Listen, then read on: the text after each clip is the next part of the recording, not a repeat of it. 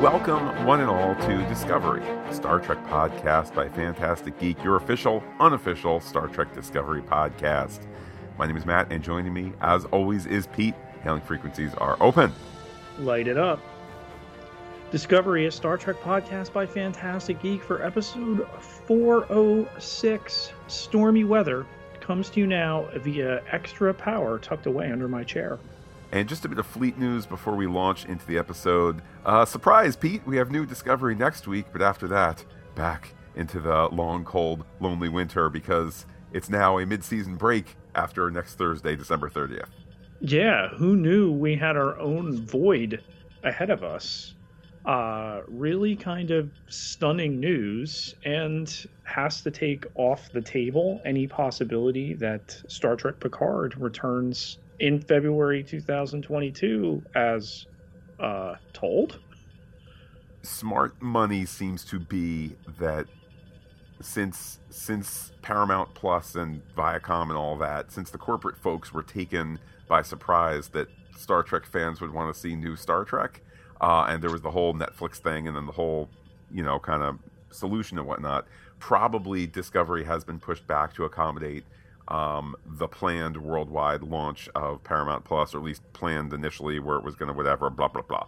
So whether that happens right before Discovery returns or whether that's with an eye towards when Picard starts, you know, that's that's for the bean counters to figure out. But again, consensus seems to be it's to accommodate the growth of Paramount Plus. So Pete, just as just as our friends internationally got bit by the Paramount Plus thing initially when it was pulled off Netflix, now we all get bit again for their bid for more gold-pressed latinum, those Ferengis that run the show. The the Paramount Plus show, not the, not not Star Trek. Anyhow, Pete, back to you. I, I guess, if, if that's what it's going to take. But uh, here we were, all geared up to give you, you know, thirteen consecutive weeks of the current flagship of Star Trek, and they throw a break in there. Yes, there will be Star Trek uh, Prodigy uh, starting up again on um, January sixth. However, uh, yeah, no, uh, no Discovery until February tenth. We'll get through it somehow.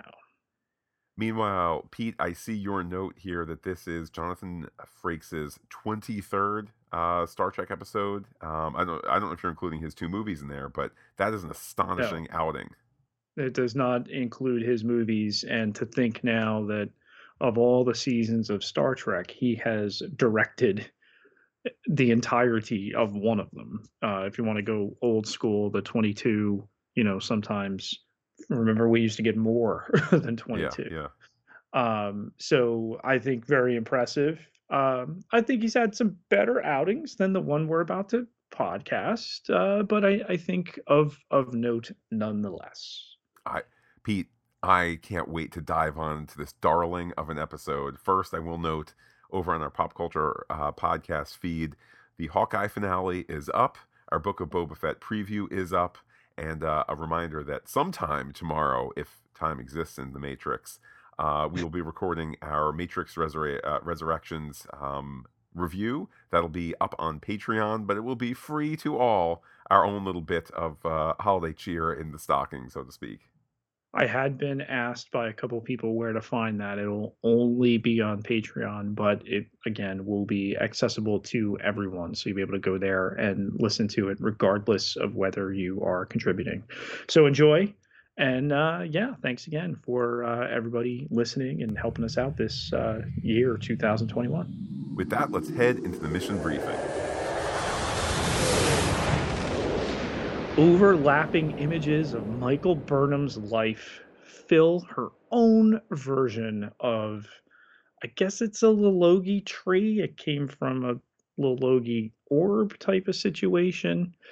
As uh, Book looks on, he notes that today would have been his father's birthday, but they were not close. Uh, Burnham has been ordered to investigate uh, the Subspace Rift left behind by the D M A.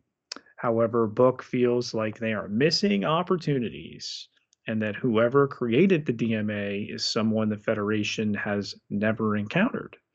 Uh, he says they need to jump outside Federation space and talk to them, but Burnham maintains they have to sift through the evidence before them. One of the strengths of this uh, Star Trek Discovery writing room is they know they know when to hold them and know when to fold them, which is to say, sometimes they'll say tachyon emissions, science, science, science. Then there'll be other times, like Burnham notes, that there's a current crime scene at the D M A site and they need to get evidence while it's fresh. So, okay, Pete, I might not always know about the this and the that and the subspace rifts and so forth, but okay, I get it. I've seen the C S I. Got to go get there and get the info. That's why Book's good idea isn't going to get listened to this time, because they have to go investigate. Burnham walks and talks with Saru, who says they can't anticipate interference. The Enterprise noted huh. heated plasma. What's the matter? I'm, I'm gasping in astonishment, Pete. They're referencing Enterprise or, or the Enterprise, whichever Enterprise it might be. Is there any more fan service? Voyager, yay! Ionized particle eddies. Yeah, so I, I just wish I knew, like, Enterprise C and Voyager eleven, like which which ones. Um, also, the warp drive will need to remain offline, and Stamets doesn't think it's smart to use the spore drive either. In the turbo lift, they discuss Zora's development of emotion. They've run two level uh ten diagnostics with no irregularities, but they are in uncharted territory. uh Zora is asked to do an all call to get everyone to stations, uh and we see a montage uh, of all crew going to stations. Pete, the return of our Canadian bridge crew plus Adira and Gray. Okay, fine, Gray's not going to stations, but it's saying, hey, Gray's in this episode too. Uh on the bridge, Burnham gives a recap, search for all the evidence, uh, then we're going to go into the subspace uh, rift on impulse. Where, where's Linus, though? Uh, Linus is underneath the heat lamp, because some weeks we need to come up with reasons to not have Linus, I guess. Um, but he almost get... gets killed with a with a uh, a hull breach. That's true. So with this exterior shot of Discovery going into the subspace rift and uh, the spinning... Eye of Sauron. Uh, that too, uh, Pete. I'm, I'm glad you know that reference. Uh, but anyhow, then we cut to cre- Nope, they actually don't cut to credits. Uh, they go in riding hot and bumpy until suddenly it's not. It's nothing. Detmer and Owo note that uh, external sensors show nothing. Bryce says there are no comms. Put visuals up. Owo says these are the visuals. There's there's nothingness here. Perhaps no the subspace sound. No sound indeed. Perhaps the subspace rift is different. Uh, compared to other ones, because it's from the D M A. Uh, Pete, I'm still not understanding this, though. What I need is for Bryce to play all the all the sounds of the galaxy for me, all those subspace harmonies, put it through the speakers, and it's nothing. Literally nothing. And Adira notes that this is impossible to be nothing, but still, they've made, again, you might be a little bit down on this episode, Pete. I like that they've made it clear that it's uh, absolutely nothing, and in a way that doesn't make me feel like, oh no, we're trapped on a soundstage. Wouldn't that be a uh, a twist on a Star Trek episode? We're trapped on a soundstage. Uh, with the absence of visual, of audio, uh, Book's sensors don't register anything either, and he wants to do some reconnaissance, but Burnham says she's going to send a dot, which doesn't register any data before it begins to disintegrate at six thousand meters out, even to the point where it seems like it's screaming. Uh, they cannot pull it back as it is eaten. Uh, Adira posits that the D M A has done something to subspace itself, turning it toxic. But they need answers, so Burnham takes them to red alert, pull out into, I believe, Matt, you described it as inescapable blackness. There you go. Uh, in the credits, we see the episode is written by Ann Kofel-Saunders and Brandon Schultz, directed by Jonathan Frakes. Uh, on the bridge, Burnham notes that the dot hit the edge of whatever it is out there. Uh, a photonic flare is going to be fired. Detmer will calculate the time differential, which inif- initially I was like, oh, okay, that's sciency. I don't quite get it. But Pete, it's sciency and mathy, um, because and when the photonic human computery human, there you go. Um, the idea being that with the flare disappearing when it does, whatever's out there is getting closer, and it'll be here in thirty-three minutes. Battlestar Galactica reference, no doubt. I'm not kidding. Got to be a Battlestar Galactica reference. Did it though? I mean, just come on. A, a sci-fi episode sets the story clock at thirty-three minutes. Come on, it's definitely all right. They didn't go with forty-seven, but I, I, I didn't feel it was.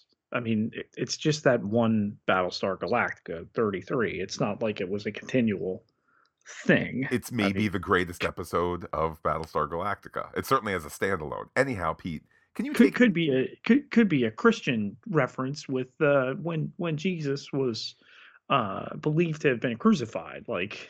I would also argue in all, I mean, I, I think you're being somewhat serious. I would also argue in all seriousness, yes, forty-seven is the Star Trek number, but if you tell me in a hour-long drama, I know it's not exactly sixty minutes this episode, but if you tell me bad things happen in forty-seven minutes, I feel like that's way later. Whereas if you say, and I so know we're not watching. Real-time in us? Well, I, we're not quite real-timing it, but to sit and go, hey, you just settled into this episode. In a little over half an hour, everyone will die. I kind of sit up and go, oh my goodness, we might not make it to the end. Like, willful suspension of disbelief here. Emergency, emergency. Um, so they extend the shields out here. They're going to need that extra power. And uh, Stamets has a book in engineering to help out and is glad he's there, which takes us to the lounge and a lonely Gray. Yes, uh, Gray talks to Zora, essentially getting a recap of the episode thus far. This situation is not normal, and Zora can't uh, prioritize normal functions. She's essentially kind of mentally spinning, and Gray recaps uh, that it's like if his brain reported every subconscious function at once. Uh, maybe he can focus her, perhaps with his space chess game, which itself has been designed, I have to say, quite handily, no sarcasm, since he is a Trill of all creatures, and they already deal with the mind-body connection in a way which is unusual, to have this game that's extra good at it because of reasons and somehow it's different than chess. It, it all fits in the science fiction milieu. Right, to assimilate the new body there.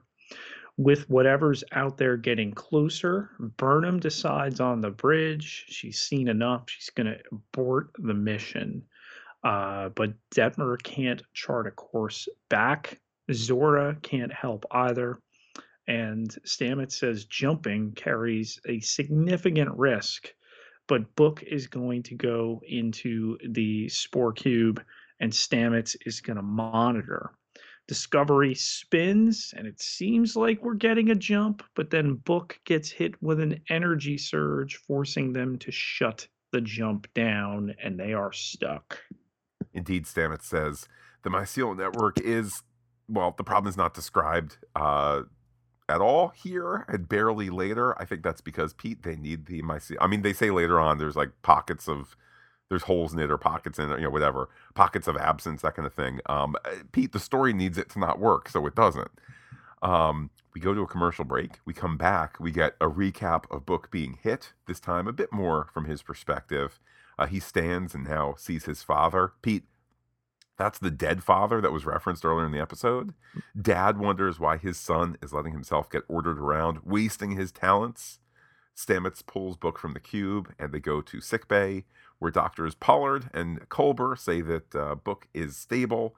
Uh, however, there is this minor issue of the full sensory uh, hallucination, which uh, I like the explanation here. His dream center, which is already active because of his uh, alien nature. His dream center is firing way too fast. Um, however, it will fade with time. Um, and here is when Stamets gives the proper update on the mycelial network. There are holes in it, uh, in the void, and hence they can't jump out, which is good enough for me. And uh, the good news is that the energy that zapped Book can be analyzed and sourced because it's the X factor thus far. Right. Whatever it left in his brain there, they can uh, analyze. Back to the lounge, where Gray compliments Zora on her name, which she says means dawn or new day. Interesting. Uh, Gray chose his name too, but just because he liked it. Uh, Zora is less overwhelmed since they've started playing, but begins to detect something unusual on the hull of Deck seventeen, and Gray says they need to tell the captain. Uh, the captain then asks who is in the area of Deck seventeen, where there's this uh, issue outside, uh, on the outside hull. Doctor Pollard is sent to check the situation, and she's telling the folks who are there to run. Um, Ensign Cortez ultimately gets gets uh, pulled out into space by the hull breach. Pete, proof of the grand conspiracy, J J Abrams exists. Why? Because he did that in two thousand eight. Therefore, shots like this are proof that he's actually secretly running Star Trek.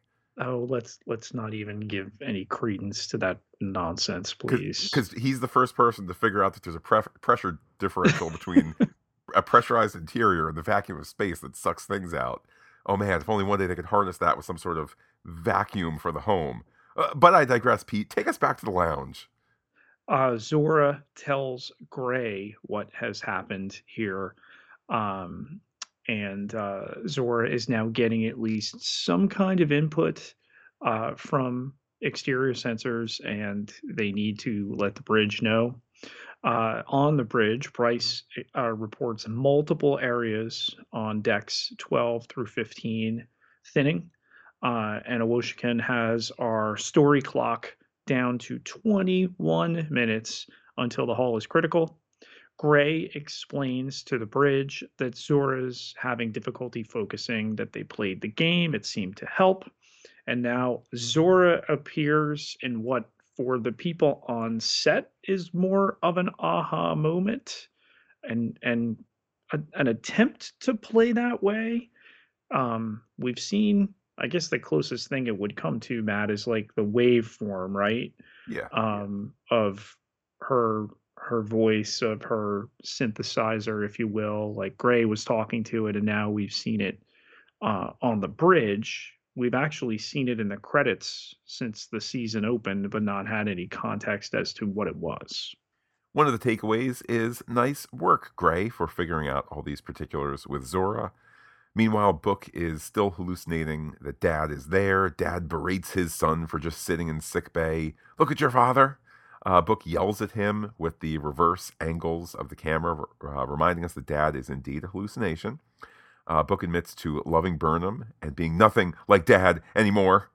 Um, meanwhile, on the bridge, Reese advocates for firing flares, and Detmer's hoping that they get lucky. Uh, I think the takeaway from the little sidebar is they don't have great answers yet, and this is a work in progress. Owo pitches a risky maneuver and uh, keeps on pitching it to Saru despite his nose, uh, which is say his saying no, not his olfactory uh, organ. Um And uh, Owo gets reminded by Saru that she uh, need not debate him when he makes a decision and says no. Yeah, that she's needed at her station here. Uh, Saru has Nilsson send dots to the area in engineering that is weakening. Zora admits in the ready room her guilt to Burnham, uh, and Burnham says she's not to blame. But it's here that Zora explains that she is a sentient organism living inside a supercomputer, because that always works out, doesn't it, Dave? Ugh. Um, ultimately, uh, Burnham reflects on her own loss, the loss of her parents, and the blame that she placed on herself. The lesson being it's difficult to accept that, that uh, some things are outside our control, and Zora stresses that she will be ready when needed. We go back to sickbay, where we're told that Book's hallucinations should be gone within an hour, uh, and the particles that that uh, energized his brain are the D M A clue that they've been looking for. Indeed, it's from the galactic barrier. The D M A must have come from outside the galaxy. Stamets thinks that the particles uh, themselves are a byproduct, which is interesting. That didn't catch my ear on, on first view. Um, but this idea that they can look for more particles to point a way out. And let me just pause that for a second and go back to the first thing here. There, again, Stamets highlighting that the thing that makes the D M A doesn't make these particles. It's as a result of the travel or something. So whatever the larger picture is, more of it is being painted here uh, bit by bit. Yeah, and that um, Book thought it would be a species they knew, even though at the beginning of the episode he said it was coming from outside, so it doesn't quite track. Um, they beam to the bridge here. Uh, Burnham uh, explains to look for the particle signature so that they can find a way out. The shields are now down to ten minutes, and Adira uh, says the particle resonates at two hundred eighteen kilohertz, which Bryce says is sonar frequency. Uh, I am digging how Bryce has been key in a couple uh, saves so far this season. Uh, Burnham says that uh, Gray needs to come to the bridge to assist, and Zora has a pulse ready to go. One ping only. Yes, this episode and others, um, I think we would all welcome even more Canadian Bridge Crew story time, but um, the nature of the nature of things being as what they are, you want to give Reese uh, last week the main mission, which is off screen. Okay, that's better than scans starting, scans completed, situation normal, you know, to, to give them all something to do. Oh, what was a little flare up earlier? Uh, not more than thirty seconds of story, forty-five seconds of story, all, all be told, but it's uh, it's appreciated nonetheless. Uh, but anyhow, Pete, back to those one ping onlys, uh, which I guess is technically more than one. Um, it takes a little bit, but it dings on back. Hooray, they have a way out. But it's too far for the shields to hold, and plasma will burn everyone inside the ship. So it's not a solution, unless, what if everyone goes into the pattern buffer? Pete, that's a callback to Scotty in the T N G episode Relics, although they do say it's basically not a good idea for too long, which is admitting that it worked that one time, but isn't a story solution uh, every time. But that they recognize it's been done before for extended periods of time. So, hey, not seventy-five years, but not seventy-five seconds. So somewhere in between, there are risks, but Saru falls down on it being the best option. The captain's going to stay with the ship, and they're going to go in groups.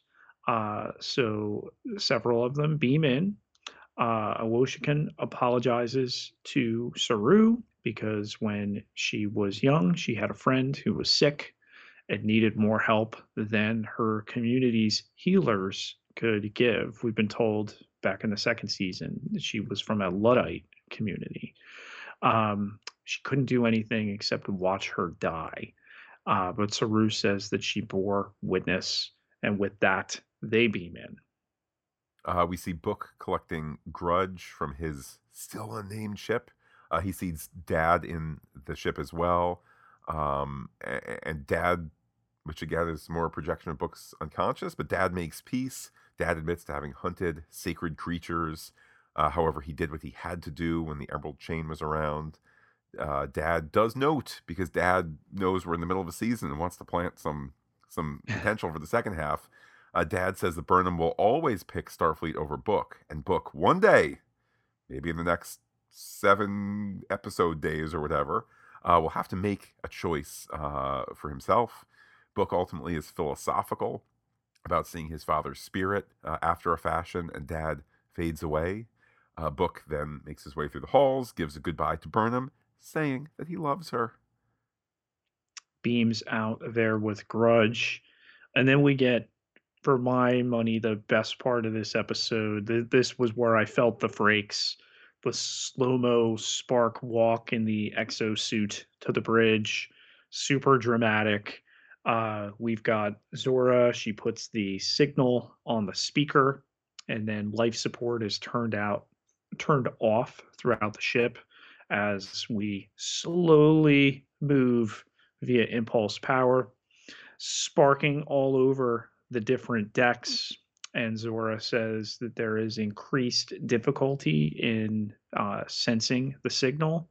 two hundred eighty-seven pressure leaks now um, on the hull, and uh, it's really a a match of wills. Burnham and Zora trying to uh, both focus here. They're both afraid. Uh, Gray's game is not going to work here. Um, And Burnham gives advice that when you face fear, that uh, you let it make you stronger as they enter the plasma barrier. So, Pete, I don't mean to behind the scenes here on a moment where you just said, you know, this this great lesson for us all, even the non-supercomputers. Um, you know, you you have control over yourself ultimately, and challenge can define the person. So that's all important. I don't mean to ignore that. However, I do want to say something that I think we might have discussed in prior episodes. Um, these sparky sparks, I, they look real, and I wonder if maybe time was spent in the protracted shutdown portion where maybe it was like, let's put in real sparker things. Let's let's get the right fire retardant paint to put on the floor and so forth, because it looks really, really great. The blue um, ones are interesting. Like, you know, the flames we get, but how do you make colored uh, incendiaries like that? That's impressive. And to do them throughout the ship and have them fall and shimmer the way they do. I mean, there's, there's no denying that, you know, some, some unusual editing we haven't seen on Discovery in general aside, that, you know, there's a lot good to look at in this episode. Indeed, the effects are great as the ship goes through the plasma barrier. Uh, we're told, though, don't exactly see that external hull parts are being burned away. It's actually interesting, Pete. I was like, oh, I've seen external hull parts taken away. That was in Lower Decks, where it's a lot, you know, it's it's it's less complex animation compared to the computer animation, live action, and so forth. Um, But I've seen that. I've seen hull, you know, the external hull versus the internal hull and all that. So I, I doubt that was like their intention to have that that transfer of knowledge, but it was a cool moment nonetheless. Have you uh, felt them dying because they're a piece of you? uh, maybe not quite that. Burnham now is starting to feel the heat herself. She, she says that Zora will have to free the crew. Uh, Zora, at this point, to calm Burnham, sings a song, which I think on paper probably read as pretty lame, but I think that it's an oddly effective, uh, very effective climax, even as Burnham passes out and we fade to black. I'm going to argue in a little bit, really intentional choice given the lyrics, Matt, but uh, the four minutes that it's needed, the song as the distraction for Burnham and something to distract uh, Zora itself as uh everything is going on here. Uh we fade out. She awakes, Burnham does, in sickbay, welcomed back by Doctor Culber. Book is also there, and Saru.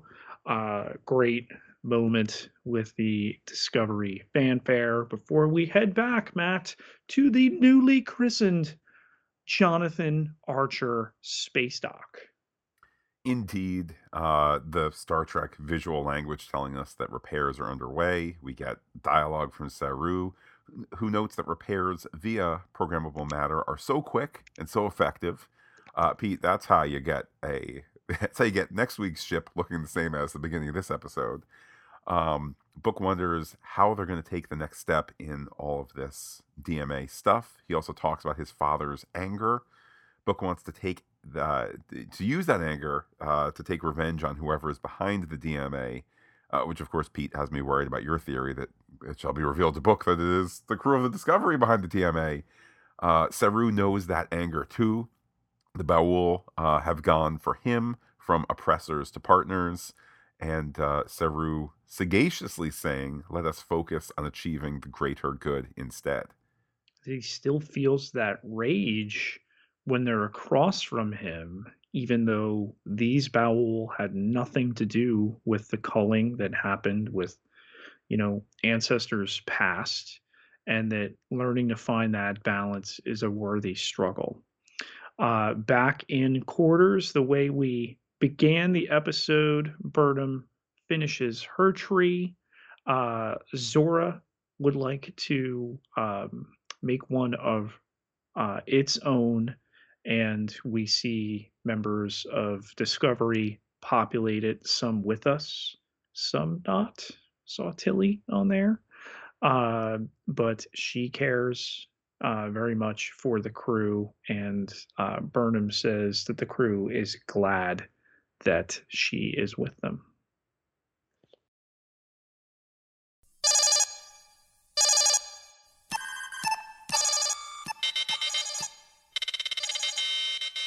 Pete, we have an incoming tactical analysis. Let's talk about the threats this week and start with the subspace rift. This idea of nothingness, not a new one. Voyager went into a protracted area of space where there were no stars, there was nothingness. And again, space being different enough from area, region, et cetera makes sense. And to build it within this story that this is what's left behind when the D M A moves and uh, how it may be making subspace toxic uh, and the particle that they now know to look for to be able to locate where it's come from. Yeah, it's a negative that turns into a positive. It's the negative that is the kind of the episodic uh, focus as well, and then the, the byproduct is the uh, the serial continuation from there. Uh, we also have uh, this week Bad Dad, uh, Book's dad, as a threat, uh, laying down some anger and some harsh words. And you know, we get a couple things out of it. They are both named, or at least were named, Terex. Um, we've still not gotten the story of why Book uses Cleveland Book Booker, but obviously now we can understand he didn't see eye to eye with his father, who was a hunter uh, by circumstance because the Emerald Chain forced him to do it for protection.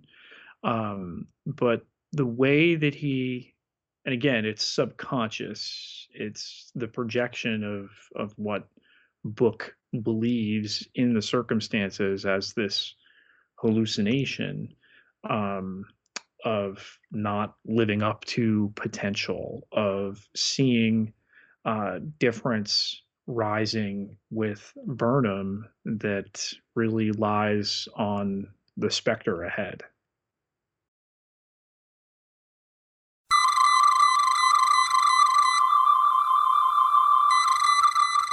Let's use our long-range sensors to scan for some theories. Pete, we've noted how in prior seasons the male lead, who is Burnham's, um, let's say, on-screen equal, you know, like equal screen time, that sort of thing, uh, tends to be a one one season and done kind of thing.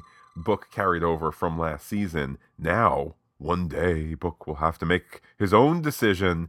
Uh, are we, and I say it with a, a lump in my throat, are we potentially setting up the uh, the the season exit of Cleveland Book Booker? I think we are. You got two seasons with Ash Tyler. I think you're going to wind up with with two here out of Booker. They began laying this track in the previous episode that things might not line up together, and now when we're talking about the subconscious that Uh, Burnham will choose Starfleet over him every time, and that one day he's going to have to choose. I mean, they're they're clearly coming to a the, the divergence has already started, um, and it's going to be a question of of what wedges it open wide. Um, that's the nature of drama too. That you're not hunky dory all the time. Can he be brought back from, can they be brought back from their differences? They certainly can, but it's all tied to what he's experienced by way of the D M A destroying Quajon. So we've had a couple of episodes count down or count in to, oh man, Zora feels all the feels. And now in this episode, it's a central part uh, of the plot. I have no doubt that Zora will continue to evolve, but now that we've done the, all right, Zora, let's focus, believe in yourself, you know, use those emotions for the, the greater good. Now that we've had that episode, are we going to have it again? Or is the Zora problem by and large dealt with? I think it's an evolving issue. Like I said in the recap, this idea of a sentient organism living inside a supercomputer, whether it turns into, you know, exterminate the humans, exterminate the the thing that, uh, you know, I can't control that is a variable, or some kind of misguided solution to protect them. Um, you know, I'm, I'm not saying my theory that it's Discovery in the middle of the D M A as the controller is is perfect. And and please don't understand, like, or, or please don't misunderstand. I, I don't necessarily want it to be true. I just think that's where the story posts are taking us. Um, and really, that could be the thing that, you know, Book, in realizing, oh my goodness, we are species ten C. I mean, it, it seems like the misdirect is is right there. Um, you know, so is is Zora trying to, um, you know, not turn into the thing that is a threat, and it winds up happening anyway, you know, that, that predetermination. Plus, there's the short track that just continues to lay out there with Zora's presence. Um, and how are they still trying to square that? It, it'd be interesting to see if they came out and said, yes, this was done, and we took inspiration from it, but we're not going to make efforts to consciously connect it. Instead, mum's the word, which tells me they're trying to make it fit in. I felt like this was, as I said earlier, this was a darling episode that lets us be ship-bound but not bottle episode. It lets us have a focus on the crew and the ship doing Starfleet things and orders and science and math and working together, um, and all of that Star Trek stuff. This is not the first quasi-self-contained episode of the season, but I feel like episodes like this are a far cry from the first season where, you know, any episode could run into any episode, it felt like. Um, I welcome this slightly more episodic take to it, and I wonder if maybe the powers that be have learned a few lessons from, uh, at this point, prepping for Strange New Worlds and having Strange New World scripts uh, ready to go. When this was filmed, this was less than two months away from Strange New World starting to film, so I thought it was great. Pete, tell me why you didn't like this episode. I just feel like they've set a higher bar. Um, I love that we get the amount of crew members in this episode that we do. But I think once we got into the void, it was this big buildup of we're going to go in there. And, and yes, we get trapped. Um, but the singing of the song, I think, kind of came across a little silly. Um, I think it may have read better than it came across on the screen. Um, you know, trapping Gray all, well, not trapping, leaving uh, Gray all alone in the lounge, I think is what the writing room is trying to do. Okay, let's bond him with Zora. He is synthetic. Um, He's training to be a Trill guardian, and is this a way to alleviate some of the counselor duties that Culber's been carrying? Uh, in universe, yes. From the perspective of this as a writing room product, seems to me, Pete, like you have two counselors on the show and you have two doctors on the show, by which I mean Gray and Culber are kind of can do counselor stuff, and Culber and Pollard can do doctor stuff. Um, Pollard being a recurring Canadian uh, local and all of that, I don't think, you know, I don't think we're going to see Doctor Pollard disappear anytime soon. Maybe that's not good for Gray's future.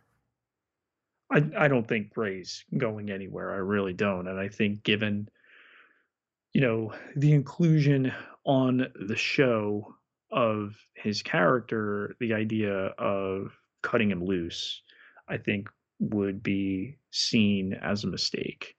Um, so I, I think he's relatively safe. I, you know, the decommissioned, uncommissioned um, nature of the character. Okay, what do we give him to do?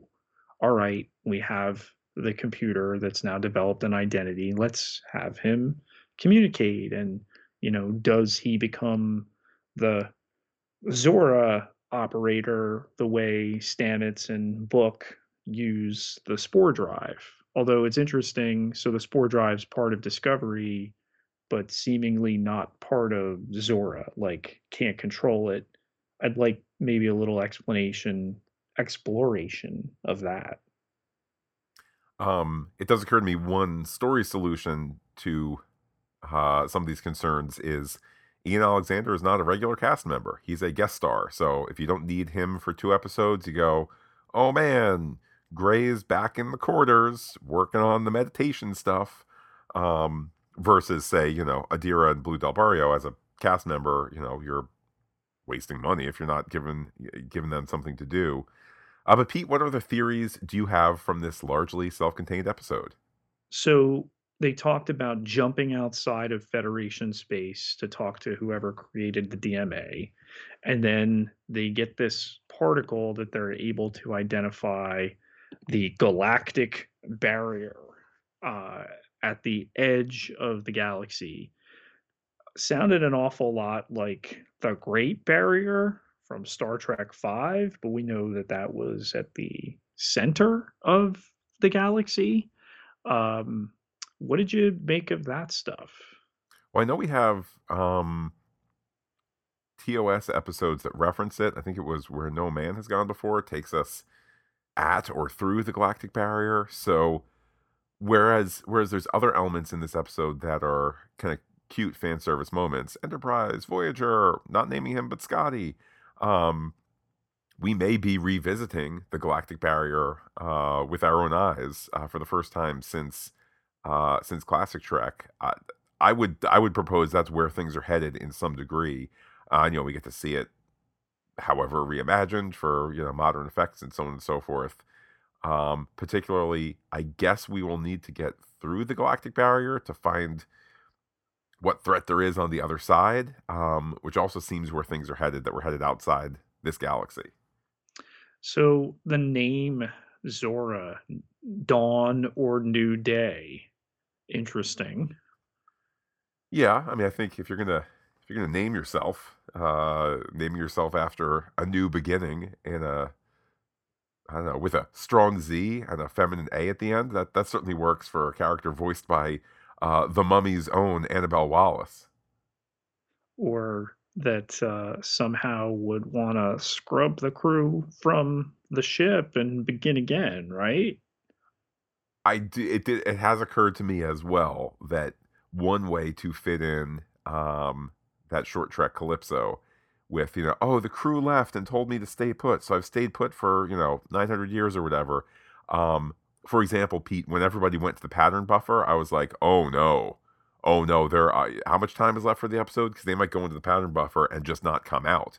And it'll be like, somehow we're going to be nine hundred years later again. Or like, whatever it is, that could be a story thing.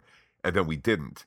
But I am worried that Zora, either due to her own failings or due to perhaps, as I think you're proposing, you know, the potential in future episodes for Zora to say, the problem is these... These, uh, you know, living creatures, these... these carbon uh, units infestating. Yeah, which, granted, was also part of the issue of Control last season, or two seasons ago? Two seasons ago. Um, so I doubt Zora's going to suddenly say, wait, get rid of all carbon-based life, only computer robots for the future, uh, since we've already been there. But I would not... I mean, look, we also keep getting little signposts. Oh, I'm a little nervous about Zora. Uh, you better say please. Uh, we're... The the the uh, diagnostics say nothing is wrong, but then the right. computer can't Tip-toeing do things right. The A I. I mean, we've had the sphere data, and it's now evolved into this. But the idea that you would need to tiptoe around it, I mean, that's created. Yes, all right. So it, it can take crew members and and imitate and make a a family tree too. But, you know, what what's a thing that frequently happens in families, Matt? Uh, they get together for the holidays and everything goes great until people start yelling. Right? Like, you, it, it's it, conflict's inevitable. And conflict within story is the engine. So th- there's got to be something that's not going to quite square between them and create difference. Um, and we'll see that down the road. Whether that's going to lead us to the short trek situation remains to be seen. Um, Book uh, telling his father, so telling himself, in effect, uh, that he'll avenge his planet the second he knows who's responsible. But his father telling him, again, himself, that he'd already know if he followed his gut. So it's shades of him replaying this scenario of Quajon's demise. You know, what was the what was the clue that he missed? He seems to know who's behind this, or at least his subconscious is telling him. So I, I think that's another potential hint that psst, you're on the thing responsible for this. So do we, because again, not knowing exactly, uh, was episode four oh seven written to just be a mid-season, like, da-da-da-da, get ready for the second half. Right, um, or dun-dun-dun. Yeah, we go away for ten weeks. But d- Discovery. Do, do we get all of a sudden like, oh man, Book, we built a thing to... It's a mod, it, it, it, it's an updated version of like the holodeck that's going to scan your brain and show you the stuff or whatever. And it's like, wait, zoom and enhance, zoom and enhance. Oh no, I see what's inside the D M A. It's Discovery. Cut to the holo representation of it, and the camera goes in, and it's Discovery there. Da da da da. Ba-dump. Cut to black, and see ya in uh, see ya in not ten weeks, but see ya, see ya in six weeks. We'll see. With that, let's go to Hailing Frequencies. Hailing Frequencies open, sir. We start, as always, Pete, with our Twitter poll, uh, in which uh, the show put the ship in a metaphorical bottle. So which drink is the one for stormy weather? Watered Down got five percent. A Bit to Whine About got five percent. Wonder Fail, or Wonder Ale, got fifteen percent. And then Great Story and Gin got seventy-five percent. Uh, some replies on Twitter. James the Sagacious, that's uh, at Big Killin on Twitter. This is my least favorite episode of the series, but I loved every minute. The show just can't miss for me. Great to have the bridge regulars back. Looks like we might have a long wait for the next one. Sad emoji. Uh, we heard from Stingray, that's at Trek Girl eighty-eight. Another great episode. So many themes they're keeping with. Trust, grief, especially how frequently it can manifest as anger, working together to solve what seems unsolvable, found family, love.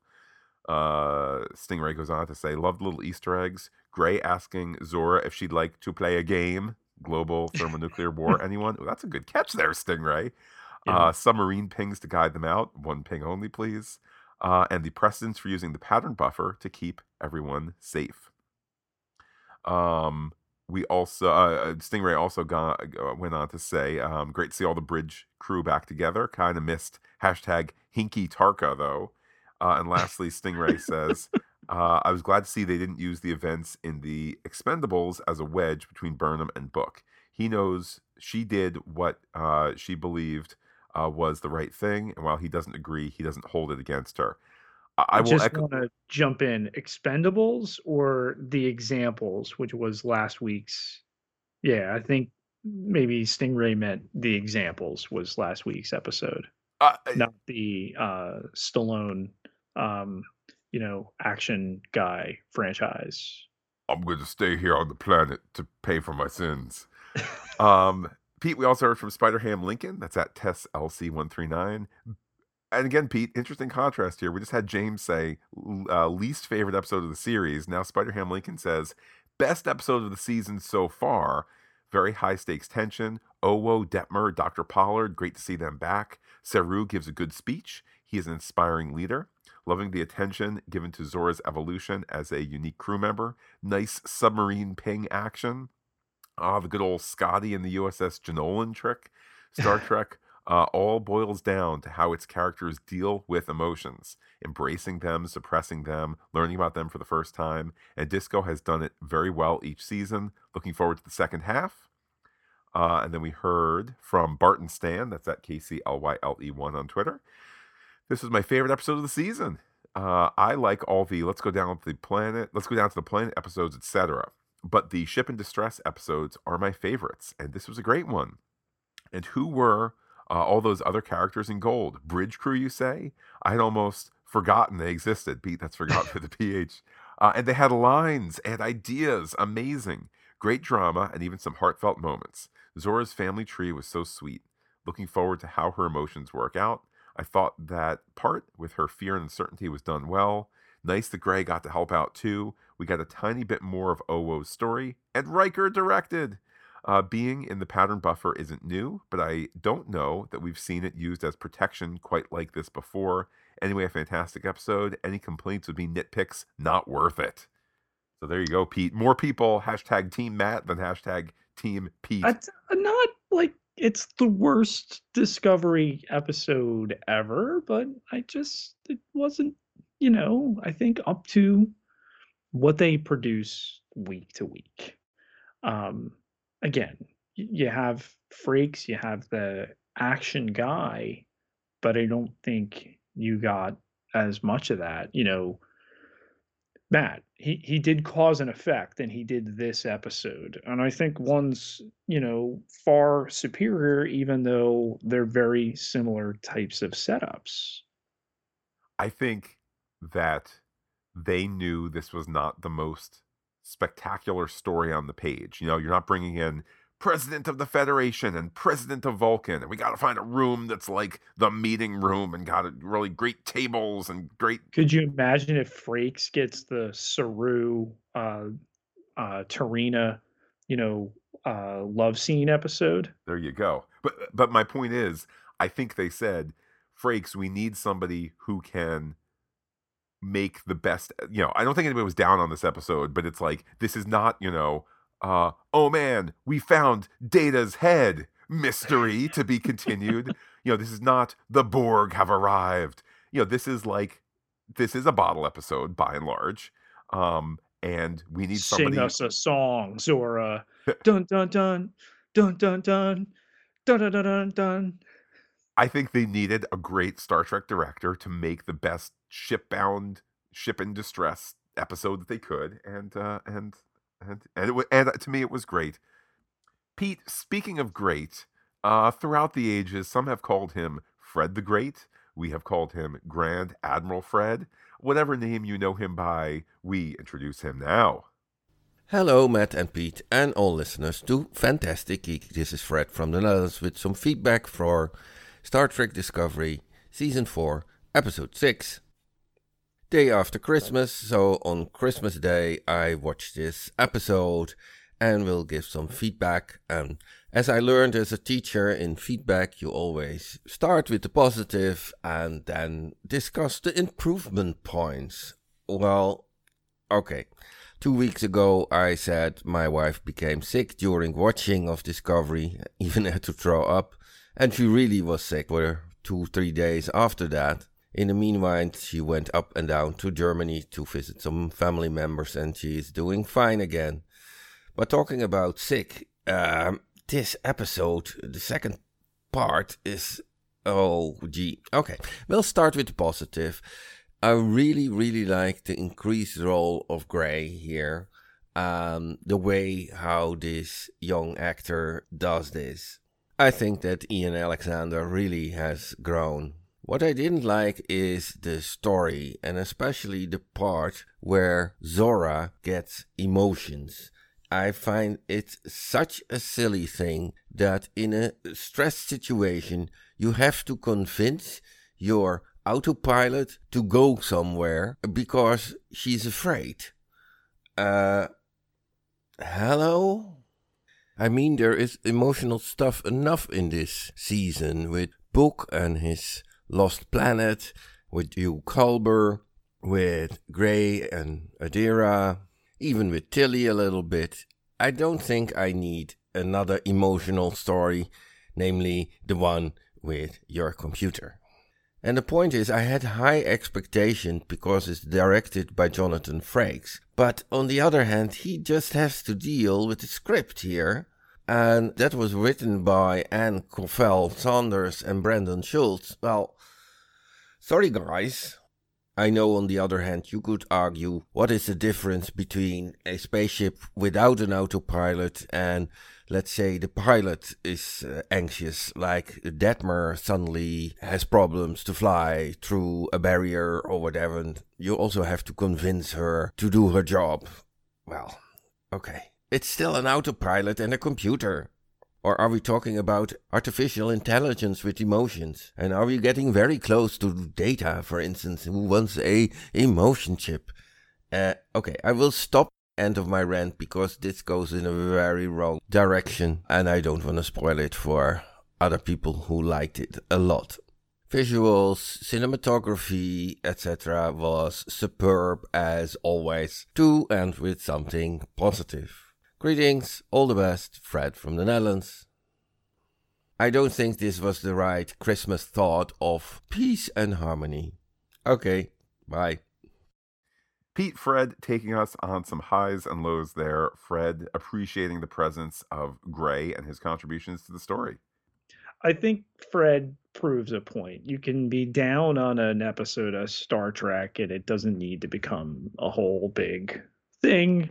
Um, you know, there are the people who have made their minds up that this is not Star Trek, that they don't want to watch it, that they're not invested in the characters. That's that's fine. Go watch something else. Uh, we enjoy this show. I think we're critical of it when we expect a little bit more. Um, and clearly, Fred is Team Pete on this episode. To hear Fred uh, look at the Zora portion of the episode as you need to convince the autopilot to fly, I, I would agree with. I would agree with his criticism when you put it like that.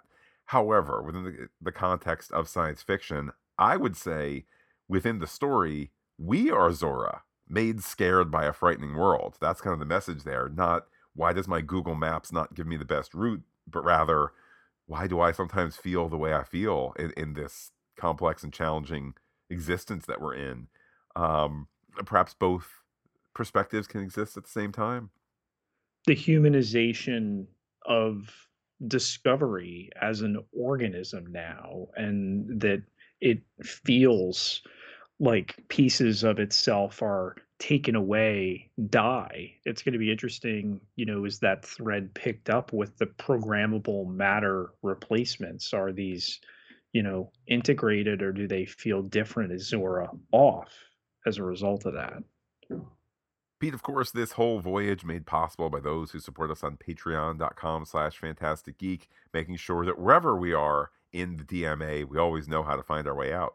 Our guides here getting us through yet another year entirely listener-supported. Takes just a dollar a month to get you through the Patreon door. Can pick all sorts of levels to contribute at.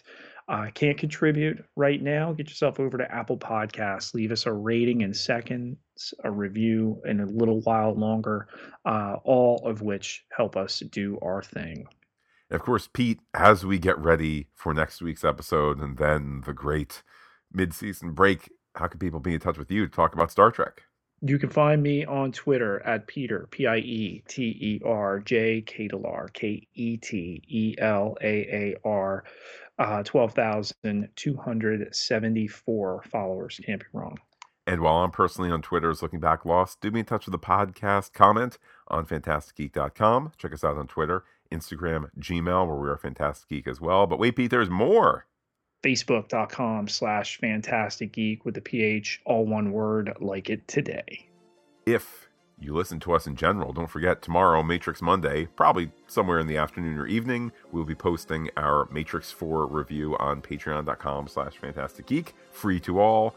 If you listen to us on the Pop Culture Podcast feed, we have a Hawkeye season wrap coming up, as well as uh, talking about the premiere episode of the Book of Boba Fett. Been back this time next Sunday to talk Discovery four oh seven, the mid-season finale. With that, Pete, I will say adios to all our listeners and give you the final word. Now science.